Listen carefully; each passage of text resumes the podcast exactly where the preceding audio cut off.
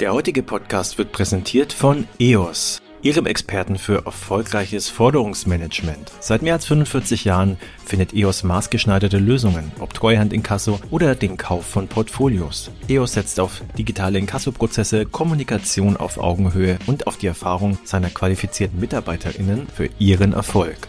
Nicht nur Forderungen in Deutschland, sondern auch weltweit. Entdeckt digitales Forderungsmanagement mit EOS unter www.eos-deutschland.de.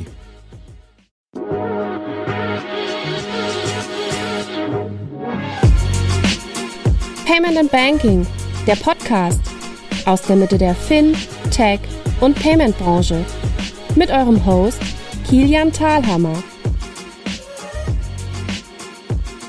Scully und Mulder hatten folgenlange Diskussionen darüber, ob Alien, Paranormales, Außerirdisches existiert oder halt eben nicht. Und wenn es existieren sollte, dann wie viele?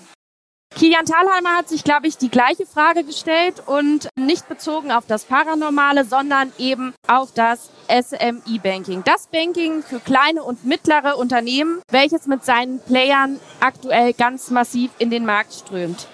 Er hat sich dafür ganz wunderbare Gäste eingeladen, die er gleich nochmal selber vorstellen wird. Ich mache es in ganz kurzer Reihenfolge. Kilian habe ich schon vorgestellt als Moderator. Mit dabei sonst noch Jens Wohlfahrt von First, Caroline Jenke von Pliant, Dr. Roger Grutmann von Textu, Volker Lesch von Senacor und Eva Spannagel von Moss.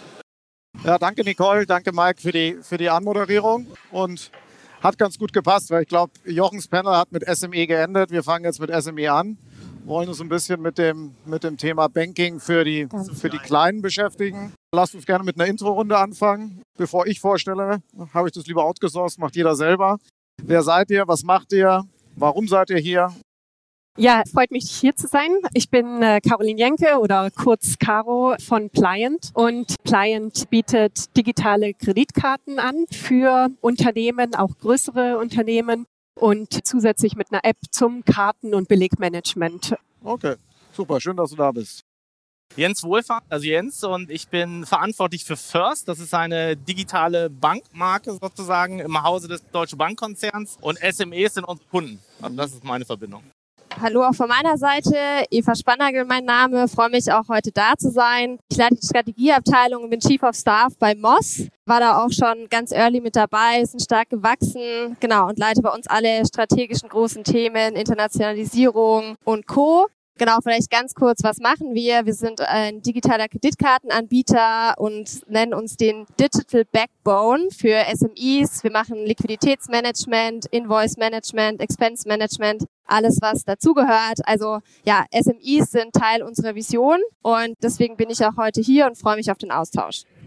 Moin, schön, dass ich äh, da sein darf. Mein Name ist Roger und vielleicht eine kleine Entschuldigung vorab, wenn ich mich etwas hölzern ausdrücke. Ich bin, bin Steuerrechtler, also äh, unter all den Finance, eloquenten Finance Guys hier. Genau, ich habe äh, zwölf Jahre fürs Finanzministerium gearbeitet, bin jetzt äh, Co-Founder von, von Textu. Was machen wir? Wir bauen ein Financial Operating System für SME im E-Commerce. Das ist quasi unsere, unsere Mission und wir fangen oder haben damit angefangen, diese ganze Steuerwelt zu automatisieren und sind jetzt mehr oder weniger sehr organisch getrieben, kommen wir in diese Banking-Welt. Genau, das kurz zu mir und zu Textu. Hi, Volker. Danke, dass ich hier sein darf. Von der Firma Senacor. Wir sind Unternehmensberatung, digitale Transformation und ich betreue oder bin, bin verantwortlich für einige Projekte, die halt im Financial Service als Kundengruppe SMEs haben und da kommt mein Bezug her. Danke euch. Ja, und finde gutes Panel, sehr, sehr unterschiedlich mit unterschiedlichen Sichtweisen auf das Thema SME. Und ich würde ganz gerne in Bezug auch auf unser Thema, das wir heute haben, also die, die X-Files, so ein bisschen anfangen und jeden mal bitten, vielleicht bei dir angefangen, Jens, Habt ihr irgendwelche ungelösten Fälle im Kontext SME oder vielleicht ungelöste Fälle, die nach den paar Jahren, wo sich der eine oder andere schon mit dem Thema beschäftigt, jetzt gesagt hat, das habe ich jetzt gefunden, das hat zwar lange gedauert, aber den Fall im Kontext SME konnte ich jetzt mal lösen? Das ist eine schwierige Frage. Ich will jetzt nicht den Rahmen sprengen, wir haben viele ungelöste Fälle, ne? aber also mein, mein Hauptproblem, sage ich ganz offen, ich bin jetzt schon über 20 Jahre im Bankgeschäft und vorwiegend auch im, im Bereich Business Banking. Mir muss man nochmal erklären, Beyond Banking, ja, wie man das erfolgreich als Bank macht. Wir haben, wir haben viele Anläufe gemacht, wir haben viele Sachen ausprobiert, wir haben viele Sachen integriert, wir haben auch viele Sachen verwiesen in unserem Business, aber so richtig erfolgreich sind wir da nicht und ich glaube, da gibt es viele Beispiele, ich sehe das im gesamten Markt. Für mich ist das noch ein ungelöster Fall, was Kunden dort erwarten, was Kunden dort benötigen. Ich mache mal ein Beispiel. Eine Kundenbefragung bei uns hat ergeben, brauchen wir nicht, wollen wir nicht. Damit gibt man sich natürlich nicht zufrieden. Ja? Also wir müssen noch dran bauen, wir müssen noch dran stricken, den Mehrwert der Kunden klarer rauszuarbeiten, es noch mehr zu integrieren, zu automatisieren. Mit Partnern sind wir in, in vielen Gesprächen, vielen Diskussionen, aber das ist für mich noch einen echten Weg. Das heißt, man ist noch nicht am Ende des SME-Bankings. Der Schrank voll Akten ist noch voll und da gibt es noch einiges zu lösen. Absolut. Eva, wie ist es bei euch? Habt ihr Ja. ein paar Fälle? Auf jeden Fall. Also ich glaube erstmal, weil du es auch gerade gesagt hast, wir sind da erst am Anfang. Also ich glaube, gerade wenn man auf das ganze Thema Finance-Funktion guckt, sagen wir immer, das ist eine der letzten Funktionen im Unternehmen, die wirklich noch digitalisiert werden muss. Ja, also ich denke mal dran, am Anfang irgendwie HR, aber auch so Design, Product etc. Da gibt's ja schon einige Softwareprodukte und Co. Aber gerade im Thema Banking, gerade im Thema Finance Management kann man einfach noch mega, mega viel machen. Ja, was sind da auch, sag ich mal, ungelöste Fälle? Also bei uns, wir haben ja vor über drei Jahren angefangen mit dem Thema Kreditkarten für SMEs und Startups. Und das war eine absolute Neuheit damals, vor allem für kleinere Unternehmen, weil wenn man sich zurückdenkt, damals war es einfach noch der typische Weg, welchen Mittelständler waren, kleiner bin ich zur Bank gegangen, hab gesagt, ich will eine Kreditkarte, haben die gesagt, ja, gib mir mal deine ganzen Unterlagen. Und dann haben sie gesagt, na ja, aber eigentlich ist es das alles ein bisschen zu risikoreich, weil ihr seid ja auch noch relativ klein, ja. Und auch gerade für Startups, ne? Also ich meine, wenn man halt nicht irgendwie die letzten zehn Jahre zeigen kann, was man tolles Umsatz gemacht hat, dann sagt jede Bank nur, die danke, also dich wollen wir eigentlich nicht haben, ja. Und da haben wir einfach damals gesagt, hey, das ist ein ungelöster Fall, warum geht das eigentlich nicht? Und damals kam ja auch Open Banking, PSD2 raus. Und ja, dann haben wir uns da auf den Weg gemacht, haben gesagt, okay, wir bauen jetzt neue, moderne, richtige Kreditkarten bis zu 60 Tage Zahlungsziel, halbe Mio Kreditlahmen pro Monat und haben uns da die besten Leute aus den Banken geholt, aber auch richtig gute Tech-Leute, Fintech-Leute und haben die ersten richtigen Kreditkarten dann auch, moderne Kreditkarten, Virtual Cards gebaut und ja, freuen uns da auch, dieses Problem lösen zu können. Super, danke dir. Roger, wie ist bei euch? Ist Steuern, ist euer Thema schon gelöst oder seid ihr erst am Anfang der Ermittlung? Ich würde sagen, das, das Thema Steuern ist in, in der Tat gelöst und wir sind ja drei Co-Founder und ich musste meinen beiden Co-Founder, die kommen ja aus dem Finance-Bereich, damals versprechen, dass wir irgendwann mal was, was machen, was more sexy ist, also irgendwie so im Bereich Banking gehen. Unsere Mission ist halt, diese ganzen regulatorischen Prozesse, sag ich mal, so runterzubrechen und so intuitiv in Software zu gießen, sag ich mal, dass ich als SMI, was ja auch auf personalseitig relativ schlank aufgestellt ist, jetzt nicht irgendwie zig Experten extern, intern noch heiern muss. Und das Thema Banking war für uns immer hochrelevant und wir wollten nicht so fantasielos sein, einfach eine Solaris-Bank zu nehmen und da ein nettes, sag ich mal, Dashboard drauf zu packen und das dann als Geschäftsmodell zu verkaufen. Ähm, das wäre, glaube ich, kein, kein Mehrwert gewesen. Insofern war die große Frage immer, und das war ja auch, sag ich mal, Diskussion im Vorpanel, wie finde ich überhaupt neue Produkte, sag ich mal, im SME-Bereich? Und dazu muss ich, sag ich mal, die, die Geschäftsmodelle dahinter verstehen. Und unser Fokus ist halt E-Commerce. Und gefühlt gibt es im E-Commerce jede Minute ein neues Geschäftsmodell. Und weil wir quasi direkt an diesen, diesen Steuerdaten dran sind, das heißt, wir müssen ja jede Transaktion irgendwo herziehen, müssen sie bewerten. Sag ich mal, kann man da auch sehr schnell erkennen, wo geht die Richtung hin und wo geht der Need hin. Und das heißt, den Fall, den wir gelöst haben, ist die Frage zu beantworten, was ist denn das übergeordnete Thema? Also es ist nicht Steuern. Ich meine, kein Mensch will sich jeden Tag in ein Dashboard einloggen und sich freuen, wie viel Steuern er irgendwo, sag ich mal, europaweit zahlt. Na, das ist, das ist nicht geil. Äh, so sieht unser Dashboard aktuell noch aus, weil wir, sag ich mal, noch aus dieser Welt kommen. Aber was ist das übergeordnete Thema? Das übergeordnete Thema ist, ich möchte meine Company lenken. Ich möchte wissen, gerade so im E-Commerce, wann brauche ich die nächste Zwischenfinanzierung? Und ich meine, die Leute arbeiten da mit hochdynamischen Repricern. Das kann man nicht mal schnell via Excel berechnen. Ja? Und das heißt, das zu erkennen, was ist das übergeordnete Thema? Financial Controlling, Fin- Financial Operating System, das war dann so unser gelöster Akte X-Fall. Caro, wie ist es bei euch oder in deinem Bereich?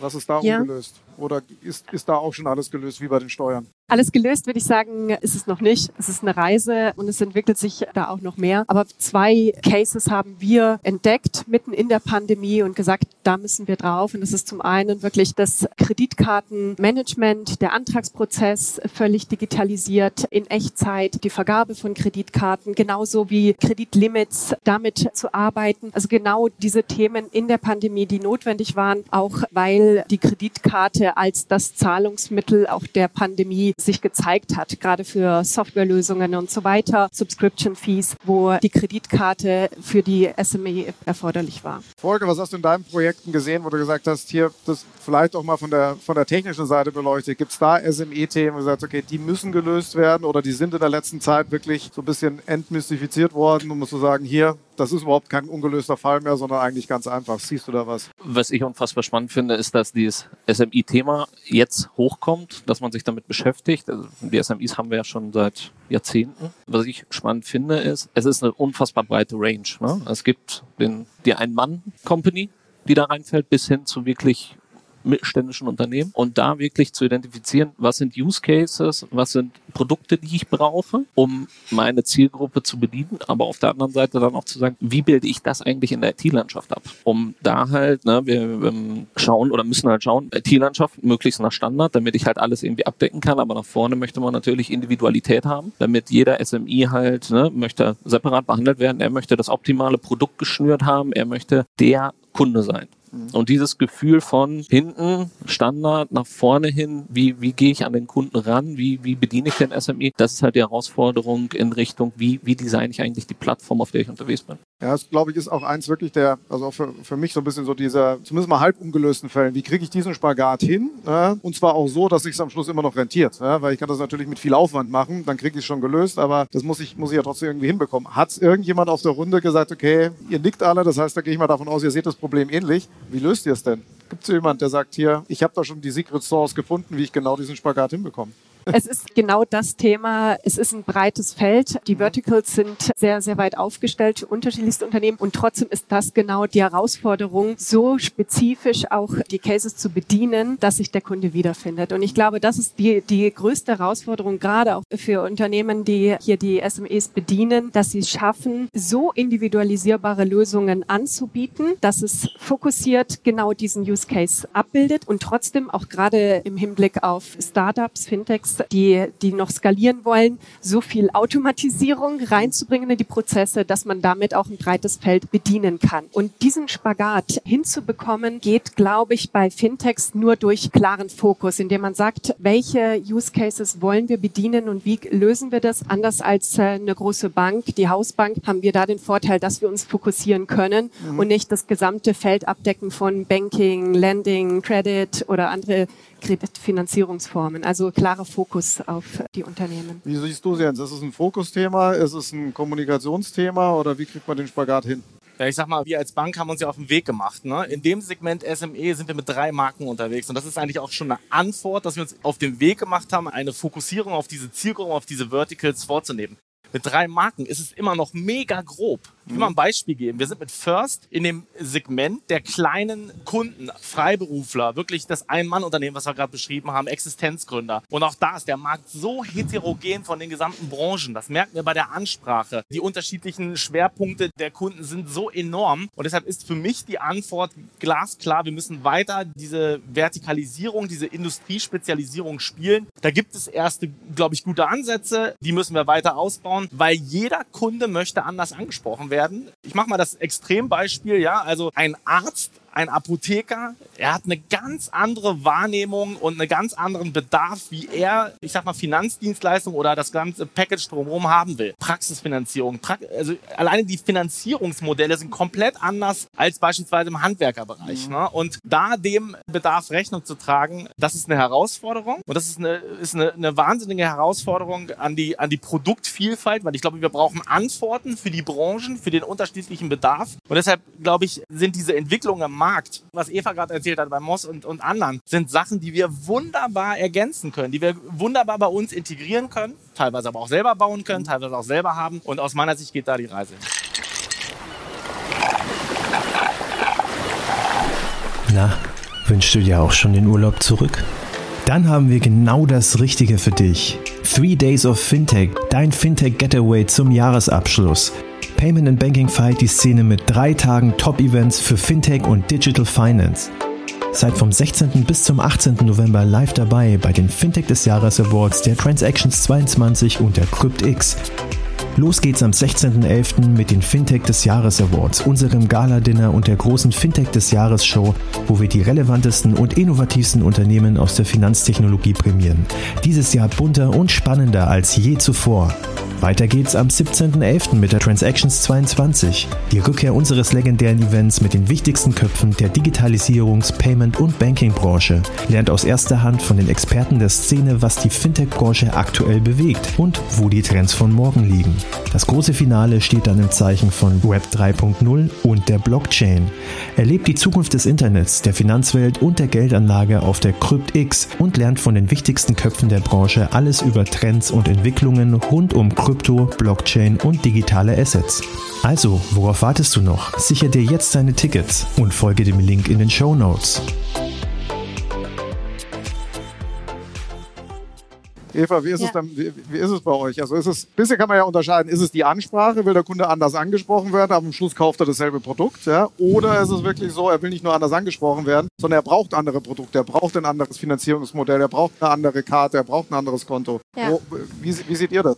Genau, also ich glaube, ich glaube, paar Punkte wurden ja schon genannt im Sinne von fokussierte Ansprache, individualisierte Ansprache. Das sehen wir ganz genauso. Und da ist, glaube ich, auch eher wichtig, dann ein paar Industrien, ein paar Segmente anzugehen und die so richtig, wir sagen wir, zu cracken. Ja. Aber was wir schon auch sehen, ist dann genau das Produkt einfach Modul anzubieten. Wir haben Kunden, die sagen, hey, uns total wichtig, Expense Management und Invoice Management. Andere wollen unbedingt Liquiditätsanalysen haben und Forecasts haben, sehen, hey, wie wird mein Cashflow sich in der Zukunft entwickeln oder ähnliches. Das heißt, da auch wirklich im nächsten Punkt individuell auf die, auf die Leute auch einzugehen. Ja? Und ich glaube, einen anderen Punkt, den wir auch noch sehen, um, sage ich mal, dieses Problem zu lösen, und da möchte ich schon mal mich an alle hier auf dem Panel und auch draußen bedanken, ist einfach, jeder, der überhaupt im SMB-Banking Produkte anbietet, hilft uns, den Markt weiterzuentwickeln. Ja? Weil wir hatten es ja gerade schon, wie kann man die Fälle lösen, ist auch einfach Education, Education, Education, den SMBs zu zeigen, hey, es gibt digitale Lösungen, ja. Weil ich hatte es vorher schon gesagt, einfach andere Funktionen wurden schon deutlich weiterentwickelt. HR mit Personio, Figma hat viel im Designbereich gemacht und jetzt auch einfach den Mittelständlern zu zeigen, hey,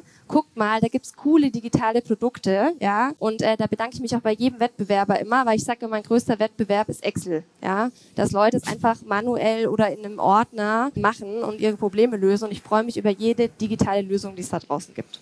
Roger, vom Finanzamt sind wir alle gleich. Gibt es da eine Vertikalisierung? Ja, absolut. Ich, ich sehe es genauso. Das ist, glaube ich, so ein, so ein Mittelweg zwischen, zwischen Fokus und, und Kommunikation. Also wenn man als Startup anfängt, versucht man irgendwie jeden Kunden zu gewinnen und versucht dann auch irgendwie je- jeden extra Case, Sondercase abzubilden. Und ich meine, wer- wer seine Steuererklärung noch selber macht, weiß, wie, wie scheiß kompliziert schon, schon so Einkommensteuer ist. Wenn es so im Bereich Cross-Border, Umsatzsteuer, Compliance geht, ist es noch komplexer. Wenn ich dann quasi jeden Edge-Case noch irgendwie versuche abzubilden, nur um den einen Kunden zu gewinnen, ich meine, dann, dann fliegt man das irgendwann komplett um die Ohren. Ne? Das heißt, da auf jeden Fall das, das Fokusthema. Was wir aber auch merken ist, ich meine, das Thema Steuern und, und Banking ist auch ein Vertrauensthema. Und was wir da eben machen, ist eben auch, auch Sichtbarkeit zeigen. Ähm, Ich meine, wir, sind eine 200-Mann-Company und äh, ich beschäftige ungefähr 15 Steuerberater, die natürlich so diese ganzen äh, Umsatzsteuerlogiken runterbrechen, Entscheidungsbäume. Was die aber auch machen ist, die machen einmal im Quartal, äh, machen, die, machen die Webinare für unsere Kunden und sagen, schaut mal her, Guys, Amazon oder Shopify, die pushen gerade wieder dieses und jenes Geschäftsmodell durchs Land und das steckt steuerlich dahinter. Ja, das heißt, man holt die Kunden ab und sagt aber auch klar, diesen und jenen Case werden wir nicht abbilden, weil einfach die Nachfrage dafür noch nicht da ist oder weil wir es noch nicht gebaut haben. Oder was auch ganz wichtig ist, wenn es sag ich mal, um das Thema so Individualität und Skalierbarkeit geht, ist ja eigentlich ein Widerspruch an sich. Äh, es gibt aber sag ich mal, gewisse Sachen, die man ganz gut miteinander vereinen kann. Gerade wenn es um das Thema Steuern geht, haben wir viele Unternehmen, auch größere Unternehmen, also bei uns reicht die Bankbreite so von, von Ankerkraut bis Bayersdorf, die dann sagen, naja gut, ihr seid ein Startup und ich lege euch meine ganze Steuercompliance in die Hände.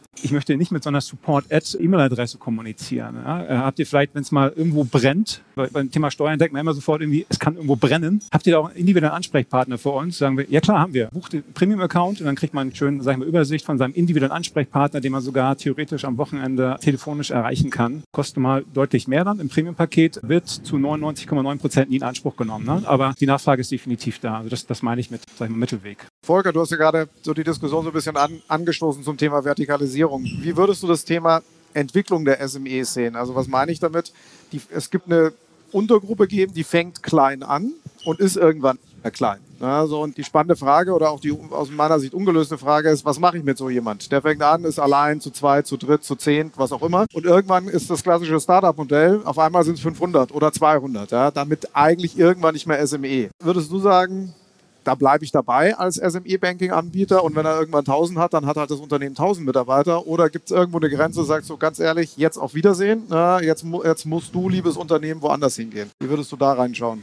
Ich würde sagen, man sollte mit der Entwicklung gehen. Ne? Also so wie Roger gerade gesagt hat, man nimmt ja den SME-Kunden erstmal in die Hand für das gewisse Produkt, was ich anbiete, um ihm zu helfen. Ne? Sei es Steuern, sei es andere Produkte, Finanzierungsprodukte. Und man baut, man hilft ja dem SMI, gerade wenn sie klein sind, eigentlich dieses Wissen intern aufzubauen. Und man kann auch helfen, diese Einheiten aufzubauen, die man dann braucht. Ne? Sei es eine, eine Finance-Abteilung für die komplette Abwicklung und dann dabei zu bleiben, weil man hat ja dieses Vertrauen entwickelt. Man hat, man vertraut sich gegenseitig, man, man arbeitet zusammen, die Prozesse sind da und da die Schritte mitzugehen, halte ich für hochgradig sinnvoll. Heißt aber auch, irgendwann habe ich dann ein Kundenportfolio, das kein SME-Kundenportfolio ist, äh, sondern ich werde eine Zielgruppe haben, die einfach auch Midcap und vielleicht auch Large Cap ist. Äh. Würdest du es auch so sehen, Jens? Du nickst Nee. zwar? Oder würdest du sagen, irgendwann ist Ende? Ne? Sorry, Volker. Also ich, äh, nicht wie Volker, also ich sehe es ein bisschen anders. Ich glaube, den Fokus halten ist in unserem Segment echt wichtig und es ist eine wahnsinnige Herausforderung, wenn die aus dem SME, ich sag mal, Status rauswachsen in den Mid-Cap, Large-Cap-Bereich. Und ehrlicherweise bin ich da sehr nüchtern, weil wir bei First da überhaupt keine, ich sag mal, Barrieren aufbauen, sondern sagen, hey, du Kunde bist besser aufgehoben in der sag mal, in der blauen Marke, in der Deutschen Bank. Dort haben wir Mid-Cap-Segment, dort haben wir Large-Cap-Segment. Und da kann er gerne mit uns reinwachsen. Ne? Er, kann, er kann sozusagen das Konto first behalten, aber dahinter Beratungsleistungen, die dann einfach aufkommen, ja, wenn es um große Investitionsfinanzierung oder andere Sachen geht, da können wir auf die Infrastruktur in der Bank zugreifen und ich glaube, das ist ein echt ein cooles Asset, wo wir die Kunden hin entwickeln können und wo wir eine Durchlässigkeit noch weiter ausbauen müssen, dass der Kunde dann sagt, finde ich irgendwie cool, ich habe eine Perspektive bei euch, dass ich sozusagen in den, in den Large Cap Bereich reinwachsen kann und dann kann ich mit euch Investitionen gehen oder andere Sachen. Ich glaube, das ist eher der Weg, als zu sagen, ich muss mit den Kunden in jedem Bereich mitwachsen. Ich glaube, die Herausforderung wird enorm. Seht ihr das auch so, Eva? Ich meine, jetzt hat er der Jens den, den Vorteil, dass er, dass er eine, Genau. eine Bankenstruktur dahinter hat, wo er das einfach sagen kann. Ich sage, gebe ich halt dem Kollegen, der wird Ja. sich schon darum kümmern. Das ist bei natürlich einer Firma, die sich nicht so breit aufstellt, bei euch ja ähnlich, nicht so einfach. Würdet Ja. ihr darum kämpfen oder würdet ihr auch sagen, wenn du jetzt groß bist, dann Ja. bitte dahin? Genau, also ich glaube, äh, genau, also genau, wie jetzt gesagt, wir haben natürlich leider nicht, da sag ich mal, die, die Partnerschaft in dem Sinne. Aber also was wir machen, ich glaube, der, der Weg ist dahingehend zu sagen am Anfang, ich fokussiere mich auf einen gewissen Kundenbereich und ja, wir haben auch Kunden, zu denen wir sagen, ihr seid einfach im Moment, sagen wir halt irgendwie zu groß, ja, oder wir haben auch Kunden, wo wir sagen, ihr seid zu klein, wir glauben, unser Produkt ist nicht so spannend für, eu für euch, weil einfach das wir dort schon ein bisschen ein komplexeres Produkt haben, sage ich jetzt mal, das für SMIs perfekt ist, aber wenn man halt vier, fünf Mitarbeiter hat, dann ja, gibt es schon sehr viele Funktionen. Es fragt sich, ob derjenige das dann braucht. Das heißt, wir sind da schon, sind da auch sehr ehrlich zu den Kunden, weil wir natürlich auch eine langfristige Beziehung haben wollen. Das ist, glaube ich, das Erste. Aber was wir schon machen, wir, es gibt ja jetzt auch schon über drei Jahre, wir bewegen uns jetzt deutlich upmarket, genau, bedienen jetzt auch deutlich mehr Enterprise, größere Kunden, haben da auch eigene, eigene Teams, die nur im Produktbereich als auch im Vertriebbereich sich darauf einstellen. Wir gehen da mit, sagen, hey, sagt uns, was ihr braucht. Wir bauen zum Beispiel gerade ganz viele Integrationen mit ERP-Systemen, mit SAP, NetSuite etc. Also wir sind da schon offen, ja, aber ich glaube, das Wichtigste ist einfach zu sagen, immer wieder zu überlegen, was ist mein Kundensegment und nicht versuchen, einfach alles zu machen, ja. Genau, dann schicke ich lieber mal jemanden zu Jens und sage, hey, guck mal drüben, ich glaube, bist du besser aufgehoben als bei uns. Ja, so machen wir das. Das heißt, auch eine gewisse Entwicklung vom Unternehmen selber, zu sagen, ich bin vielleicht am Anfang hier im Segment und irgendwann entscheide ich bewusst, mein Segment geht hier rein und dann Genau. bleibt logischerweise irgendetwas übrig und sagt, okay, da muss ich jetzt dann in Anführungsstrichen halt jemand anders drum kümmern, weil Bedarf gibt es trotzdem. Exakt. Jetzt heißt unser Panel ja, habe ich gerade auch nochmal gelesen, Angriff der SME-Attacker ja, oder At- wie auch immer man es ausspricht. Ich würde mal ganz gerne auch dich, Caro, mal fragen, sind wir oder als, als sagen wir mal, in diesem SME-Segment sind wir noch im Attacke-Modus? Wird überhaupt angegriffen oder hat sich das Thema jetzt so weit etabliert, dass jeder seine Rolle so ein bisschen gefunden haben und eigentlich hat man sich arrangiert am Markt? Also fühlst du oder ihr euch noch im Angriffsmodus oder nicht mehr? Und wenn ja, wer wird denn eigentlich angegriffen? Also Angriff, Angriff der Banken. Ich denke, Banken sind ganz anders aufgestellt, äh, haben viel, viel breitere Möglichkeiten. Also wenn es bei, bei Fintechs Angriff gibt, dann ganz spezifisch auf einen fokussierten Bereich. Zum Beispiel wirklich die digitalisierte Kreditkarte. Nur wenn es, wenn es auf diesen engen Use Case mit der technischen Geschwindigkeit geht. Da können Fintechs wirklich einzelne Punkte noch angreifen und auch so ausbauen, wo es vielleicht bei einer großen Bank schwieriger wird, genau diese einzelne Edge Cases auch zu bedienen, wobei da die, die Fintechs mit schnellen digitalen Lösungen punkten können. Frage ist ja, ist das wirklich ein Angriff oder ist es eigentlich ein zusätzliches Produkt, was es vorher so gar nicht gab ja, und in dem Sinne gar, gar keiner in Anführungsstrichen angegriffen ist, ja, sondern einfach mehr Service geboten wird? Deswegen tat ich mich auch mit dem Begriff schwer, weil Ja. es ein Angriff nicht auf das Geschäft im Ganzen ist, sondern ja wirklich nur einzelne Aspekte angeht und dementsprechend sehr, sehr gut additiv dazu gesehen werden kann. Klar. Jens, ist es bei dir ähnlich? Du sagst, bist du irgendwo reingegangen, sagst, ich habe jetzt hier ein Kundensegment adressiert, das gab es vorher gar nicht. Dann eben spannende Frage, was haben die Kunden denn dann gemacht, wenn es dich nicht gäbe? Oder war es schon bis zum gewissen Grad, nennen wir es Kannibalisierung, Angriff auf bestehende Modelle oder Wettbewerber? First ist ja als Startup im Konzern ne, gegründet worden und hatte den Arbeitstitel SME Attacker. Hm? Und wir haben immer gesagt, es gibt zwei Richtungen. SME attacken sozusagen in den Markt, Wettbewerber Marktanteile damit abnehmen, aber auch attack the attacker back. Ja. Also natürlich haben wir die Fintechs, wir haben die Wettbewerber, die uns Marktanteile abnehmen. Also deshalb sind wir in einem Attacker-Modus ja. auf der einen Seite, aber ich sehe es halt auch, wir sind in einem Modus, dass wir mit guten Kooperationen und auch mit guten Eigenentwicklungen sozusagen den Markt bereichern, also hier wirklich breiter werden und äh, ich sehe das ein bisschen wie Eva, ne? also ich bin auch über jeden Wettbewerber echt irgendwie ganz happy, also so blöd sich das anhört, weil das gibt uns den Druck, äh, uns zu bewegen. Ja, wir Banken haben uns jahrelang nicht bewegt, haben uns ausgeruht auf diesem Segment. Und ich sag mal, mit den ganzen Neobanken und Nearbanks ist hier mal ein bisschen, bisschen Power reingekommen und wir mussten uns endlich mal bewegen. Und ich finde das sehr erfrischend und ich finde das auch mega gut, ne, wenn hier Innovationen von den Kollegen hier kommen. Das bringt uns in Zugzwang oder es bringt uns in den, äh, in den Genuss, dass wir mit einer guten Kooperation unseren Kunden auch was anbieten können. Eva, wie ist es bei euch? Genau, ja, euch als Attacker, Attacker oder nicht? Mm, also ich glaube, wir, sag ich mal, etablieren schon Produkte, die es teilweise vorher nicht gab, teilweise schon gab, aber wir versuchen eher die, sag ich mal, holistische Lösung für den Kunden zu, zu bauen. Ja, deswegen würde ich sagen, natürlich attackieren wir hier und da bestimmt auch eine Bank oder auch, ja, andere, sag ich mal, Buchhaltungstools oder ähnliches. Aber ich sehe uns eher oder wir sehen uns eher als ein weiteres Puzzleteil in dem ganzen Markt. Ja, also wir haben tatsächlich auch verschiedenste Kooperationen Kooperationen mit anderen Softwareanbietern, aber auch spreche auch viel mit Banken, die eher sagen, hey, wir sind, wir finden das so cool, was ihr macht, ja. Lasst uns mal überlegen, was wir zusammen machen können, ja. Ich glaube, da liegt auch einfach ganz, ganz viel, ja, Möglichkeit, Chance dahinter, Sachen zusammen zu machen, entsprechend auch den Kunden da, da neue Produkte anzubieten, die es vorher nicht gab. Das heißt, ich sehe da auch einfach ganz, ganz viele Chancen, die wir da mit Moss auch bieten können.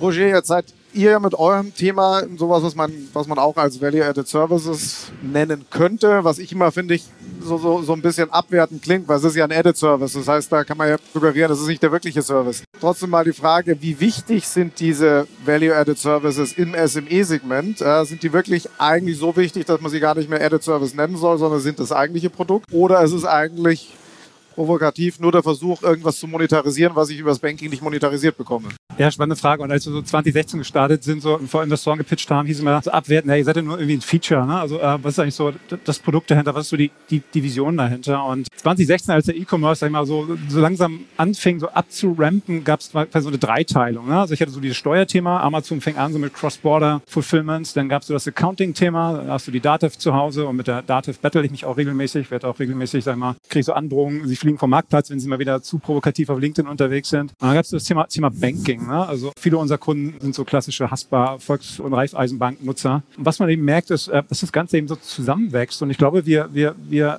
sag ich mal, sind wahrscheinlich mittlerweile so die Plattform, die das Ganze eben auch, auch zusammenführt. Also oder anders gesprochen, wenn man sich mal so, so ein klassisches SMI im E-Commerce anschaut, dann, dann hat er bei uns Median 5 Millionen Jahresumsatz, 5 für 7, hat so 20 Mitarbeiter, wenn es hochkommt. Der, der möchte halt nicht mehr zwischen irgendwie Steuertool, Banking und, und Accounting-Lösungen hin und her switchen. Da hat er in der Regel auch noch einen externen Steuerberater. Und da wachsen eben Themen zusammen. Und wie gesagt, wir sind mit dem, mit dem Umsatzsteuerthema gestartet, sind dann in diese Accounting-Welt gerutscht. Und was jetzt immer mehr kommt, ist eben das Thema Liquiditätsforecast zum Beispiel. Oder ich möchte meine, also wenn man sich unsere Kunden anschaut, die haben so Steuerpflichten sieben, acht Staaten müssen da jeden Monat in unterschiedlichsten Formaten ihre, Steuern überweisen. Ja, die sagen dann, ich möchte gerne meine, meine SEPA-Überweisung nicht irgendwie mich wieder bei, bei der Haspa einloggen und dann irgendwie sieben Überweisungen tätigen, sondern ich möchte es aus, aus dem Dashboard heraus machen. Das heißt, wir schauen uns an, welche Prozesse können wir aus dem Banking quasi langsam rüberziehen und daraus dann eben ein, ein, ein Produkt zu bauen, ein, ein, ein Operating System. Das ist quasi das, wo, wo ich uns eben sehe. Das heißt, du sagst, es gibt nicht mehr Value Services, sondern eigentlich ist das am Schluss eins.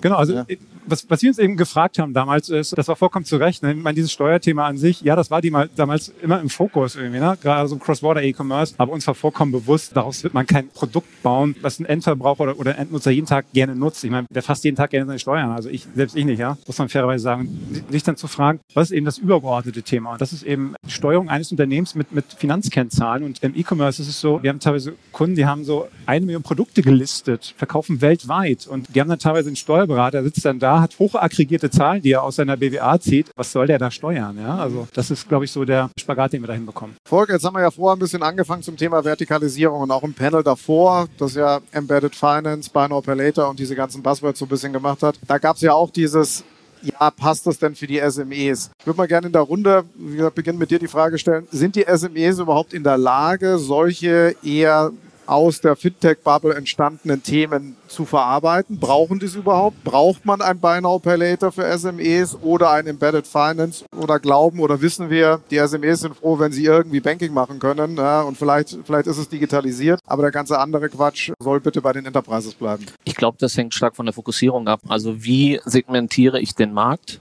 was ist meine Zielgruppe und wie kann oder welche Produkte biete ich für diese Zielgruppe genau an? Mhm. Und die Frage, die man sich ja dann stellen muss, wir haben äh, hier ne, ein Fintech startet mit einer schmalen Lösung, mit einem schmalen Produkt und sagt, damit gehe ich an den Markt. Die Frage ist ja dann, welche Kooperation brauche ich denn, um mit einem, einem SMI sauber bedienen zu können? Weil mein einzelnes Produkt wird nicht die komplette Range abdecken, was der SMI wirklich braucht. Und da kommt halt dann der, ein Plattformgedanke eigentlich rein, zu sagen, wie muss denn die Plattform aussehen? Was muss auf der Plattform verfügbar sein, damit ich halt einen kompletten End-to-End-Service anbieten kann, damit der SMI glücklich ist? Und die Frage muss man sich aus meiner Sicht stellen. Aber bevor ich halt ein, äh, mit meinem Produkt an den Markt gehe, muss ich erstmal sagen, ich fokussiere mich auf Kundengruppe XY und möchte auch nur diese Kundengruppe bedienen. Mhm. Weil dann kann man halt sagen, dann, dann kann ich mit einem Produkt starten. Ja. Zu sagen, ich möchte gerne den kompletten SMI-Bereich mit einem einzelnen Produkt beglücken, wird, glaube ich, nicht möglich sein.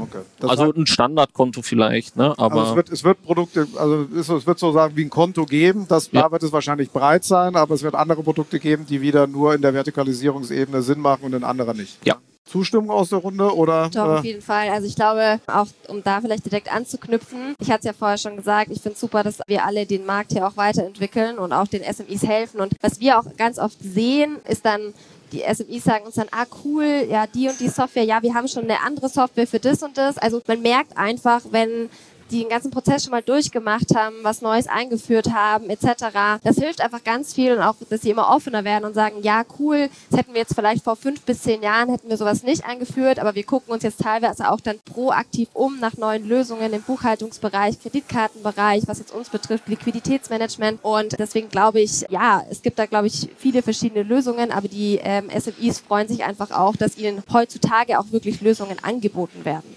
Weitere Frage nochmal vielleicht an dich, Caro. Wie würdet ihr denn die Loyalität von so SMEs sehen? Sind die loyal, wenn die einmal kommen? Glaubt, glaubt ihr, dass sie mit eurem Produkt oder mit euren Anforderungen sind die loyaler als der Midcap und der Largecap? Oder sind die morgen wieder weg, wenn irgendjemand was anbietet, was so ein bisschen besser, ein bisschen günstiger oder sowas? Wie, wie gehen die mit Finanzprodukten um? Wie sehen die das? Ja, ich denke, da sind SMEs doch noch deutlich flexibler als Enterprises. Weswegen wir auch ganz klar gesagt haben, wir helfen mit dieser Lösung, weil wir bei den den SMEs nicht die sämtlichen Probleme lösen können, sondern wir, wir konzentrieren uns auf die Kreditkarten, sodass die SMEs die Möglichkeit haben, hier diesen spezifischen Fall komplett sich zu erschließen und zu lösen und wiederum in ihre gesamten Integration, Buchhaltung, Liquidität, äh, Liquiditätsmanagement, Invoice-Management einzubetten. Denn wenn man sich mit einer All-in-One-Lösung breit machen möchte bei den SMEs, ist natürlich das Risiko groß, dass sie, weil sie nicht die gesamte Suite ähm, benötigen, auch sagen, nee, wir brauchen wirklich nur die einzelnen und dann selektiver unterwegs sind als vielleicht ein Enterprise, die sich einmal auf eine Lösung festlegen und loyal dabei bleiben. Genau. Und wiederum für Enterprises ist es interessant, weil sie eben schon ihre Lösungen etabliert in ihrem Finanzmanagement haben und dann hier ein ja, zusätzliches Problem lösen können.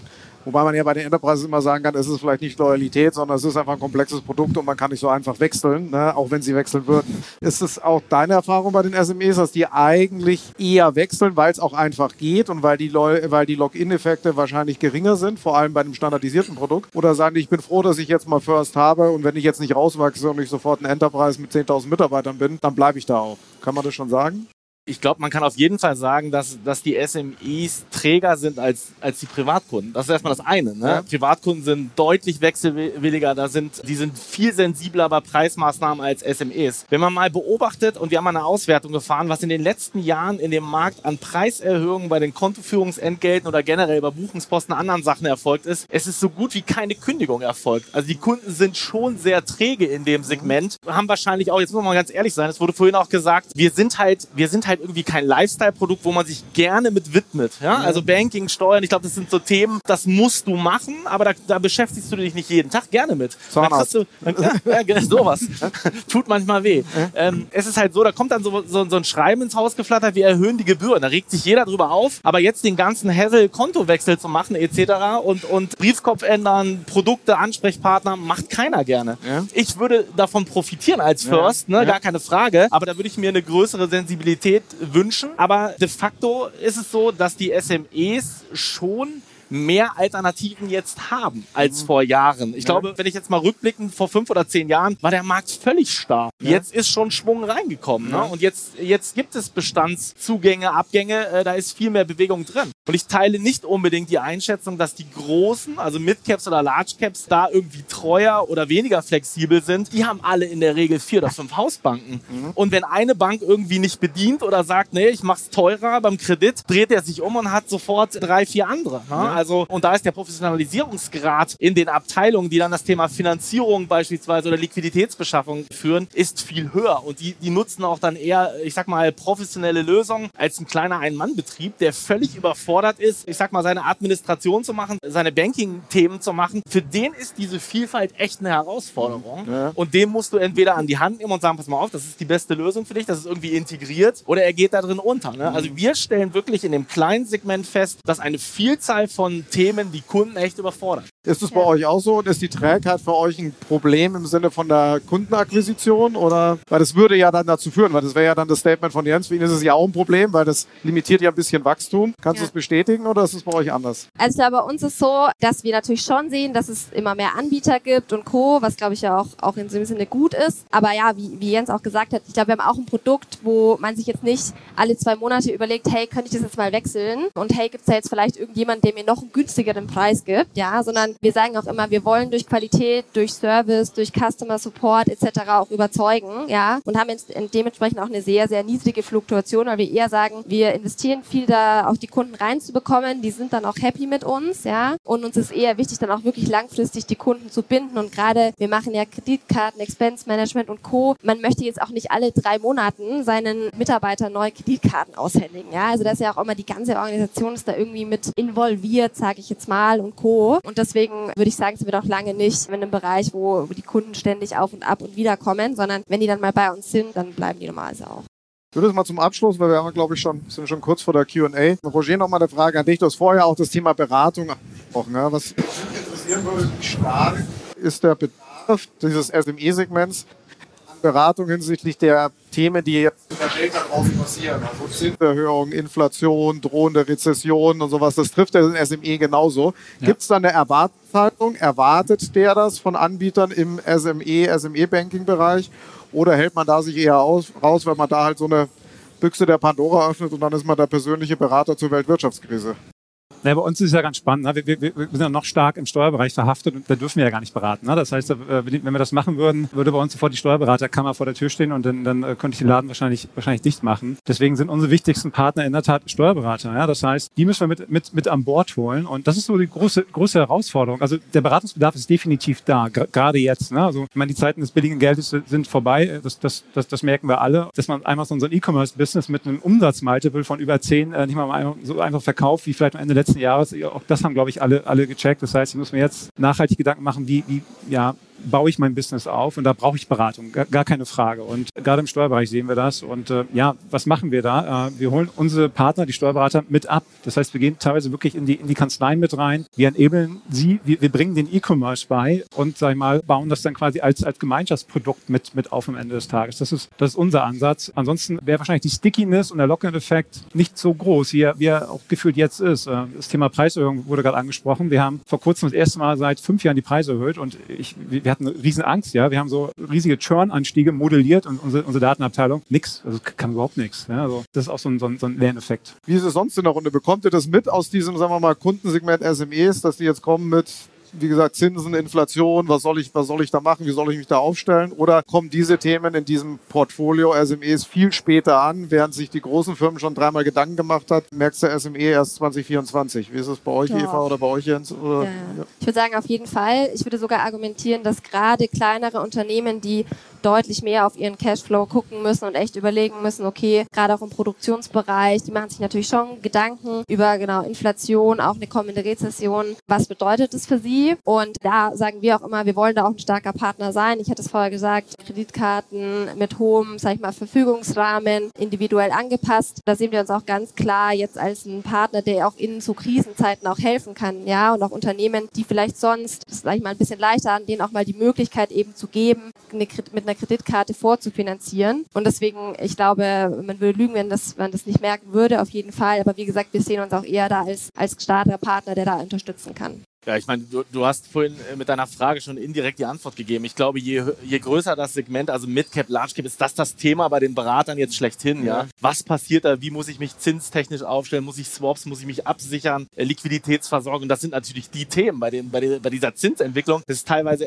also wirklich existenziell, was da, was da gerade abgeht. Ich glaube, je kleiner das Segment, ich nehme jetzt mal wirklich das kleine Segment von First, spielt es keine Rolle. Ne? Also da, da, da sind die Kunden wahrscheinlich, ne? und das ist, das ist erstmal äh, meine, meine Vermutung. Sie informieren sich selber. Es ist auch sehr speziell, die Betroffenheit in den unterschiedlichen Branchen. Und die Betroffenheit ist vielleicht auch eher allgemeiner. Ja? Also so von wegen Inflation, ja, Liquiditätsthemen. Aber dann guckt halt so ein Kunde möglicherweise eher auf seine Linie im Konto oder sagt, was habe ich noch für Finanzierungsmöglichkeiten. Aber der Beratungsbedarf ist da, ist da sehr, also den, den, den sehe ich im Moment nicht. Mhm. Okay, damit ein bisschen Frage. Ja, Caro, wie ist, es bei, wie ist es bei euch? Seht ihr den verstärkt jetzt durch die Unsicherheiten am Markt oder gehen die, geht das bei euch auch vorbei im Sinne von, entweder ist noch kein Thema oder sie holen sich halt irgendwo anders? Ne? Wir spüren schon, schon vor den Krisenzeiten die ganze Zeit diesen Beratungsbedarf, tatsächlich gerade bei, bei SME. Und ich denke, das ist so, so ein Bereich, wo sich das auch wirklich gezeigt hat, dass das äh, Know-how oftmals nicht intern voll abrufbar ist und man dadurch auch einfach durch eine Rückfrage mit guten Partnern und starken Partnern an der Seite äh, die Themen gut klären kann. Und dass es nicht bei den SME angekommen ist. Wir spüren, dass es aktuell das Segment schon, schon angekommen ist, das Thema, und die Sorgen auch groß sind. Und da sowas wie eine Kreditlinie über die Kreditkarte nutzen zu können und nicht über Debitcards vorher die Aufladefunktion nutzen zu müssen, ist ein Gewinn bei Client als genau mit Debitcards, wo es jetzt vielleicht aktuell schon auch um die Themen geht. Wie stellen wir uns auf? Wie können wir unsere Liquidität hochhalten? Würdest du damit sagen, dass dieser Beratungsansatz fast schon Teil des Produktes dann dort ist und damit auch Teil dieses individuell nach draußen, äh, standardisiert nach drinnen Themas, was wir vorher gemacht haben? Wird es dazu passen? Ja, wir haben auch positives Feedback da von unseren Kunden, dass das eine Stärke ist, wenn wir hier auch mit in den persönlichen Kontakt und es auch Ansprechpartner im Haus gibt, dass das positiv angenommen wird.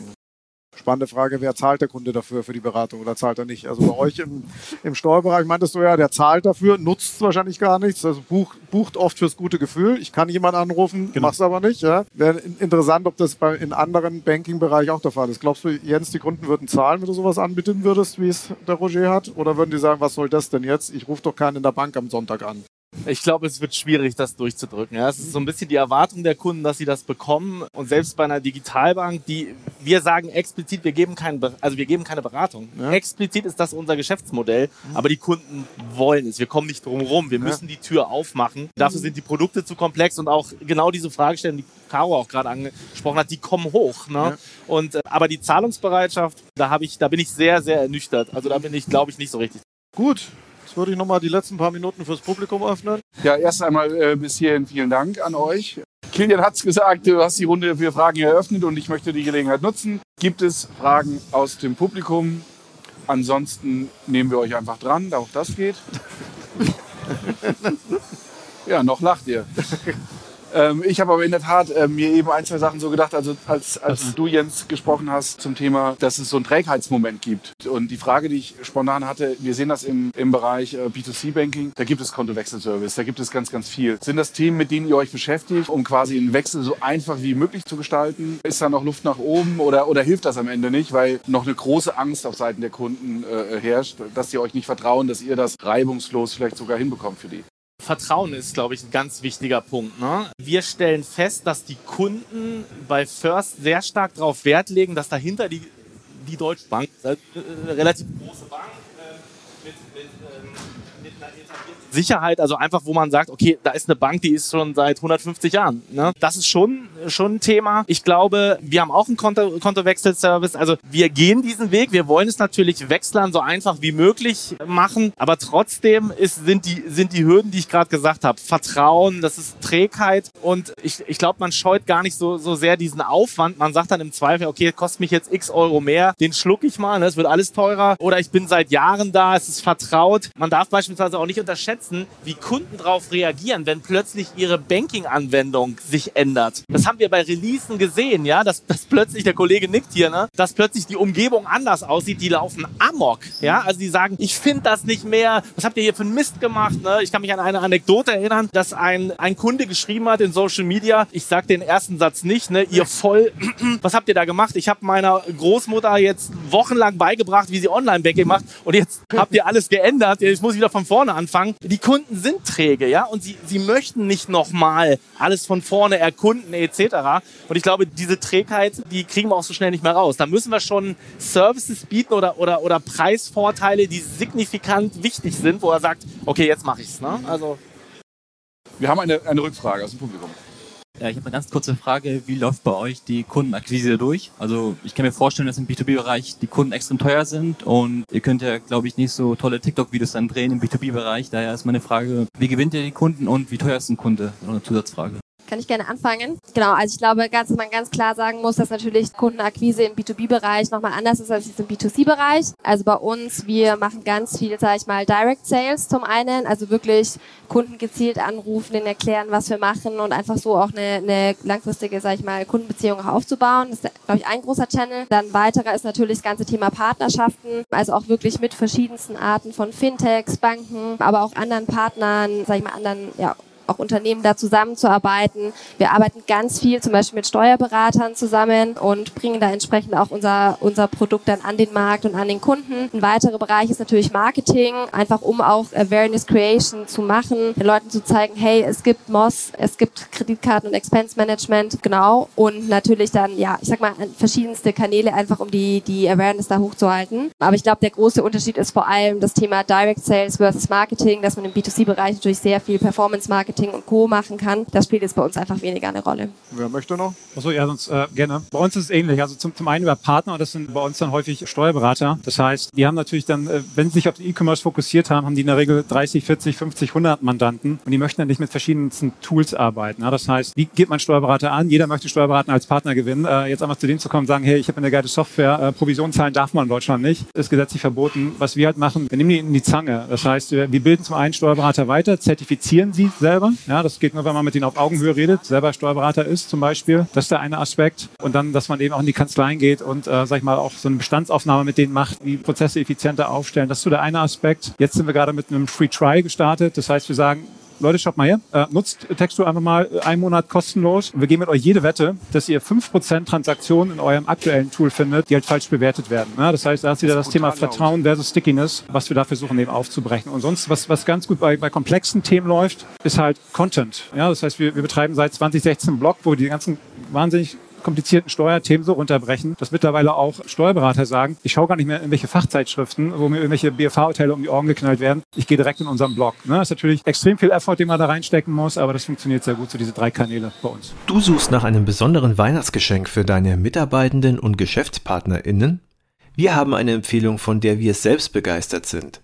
Sondermoment entwickelt Icebreaker-Fragespiele für Teams, die inspirierende Gespräche fördern und Teamzusammenhalt stärken. Und das auf Deutsch und auf Englisch.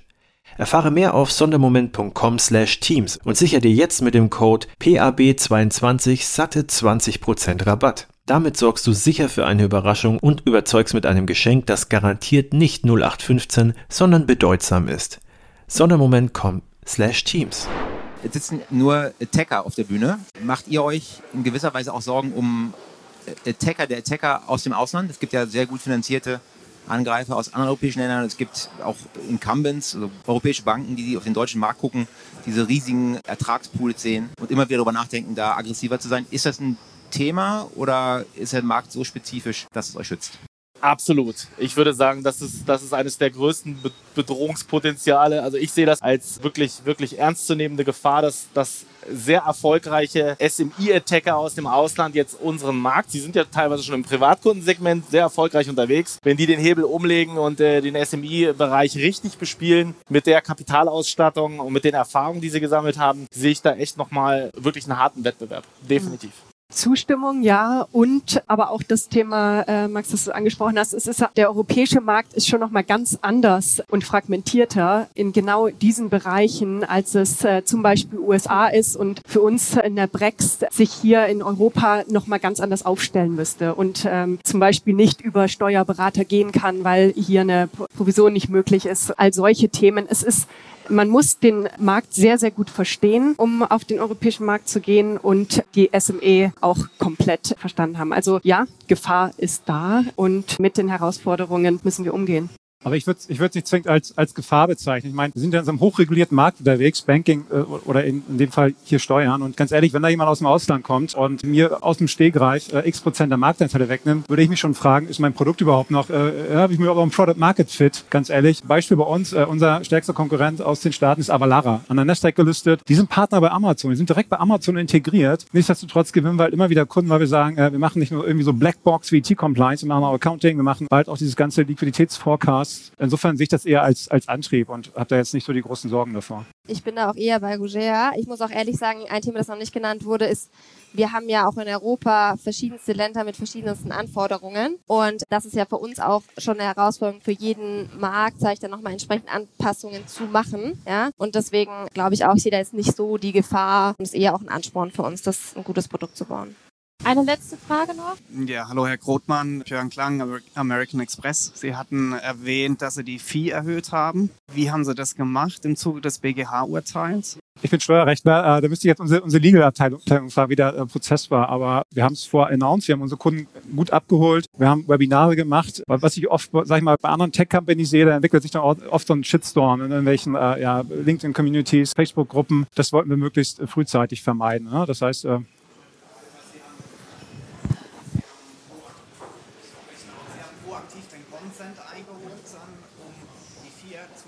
äh, Ja. So die Herausforderung, die, die die Branche insgesamt. Genau. Genau, also wir haben das sehr proaktiv gemacht. Wir haben auch erklärt, warum wir die vier erhöhen. Ne? Und äh, ich habe gesagt, es ist noch dasselbe Produkt und jetzt äh, zahlen wir bitte mehr. Ne? Also ich glaube, das wäre wär nicht so klug. Genau. Ja, das war's. Gut. Danke für die Fragen. Also gute Fragen aus dem Publikum. Und genau, wir sind am Ende deines Panels äh, angekommen. Danke euch für Beantworten der Fragen, fürs Diskutieren und ja, Applaus. Weiter, ne?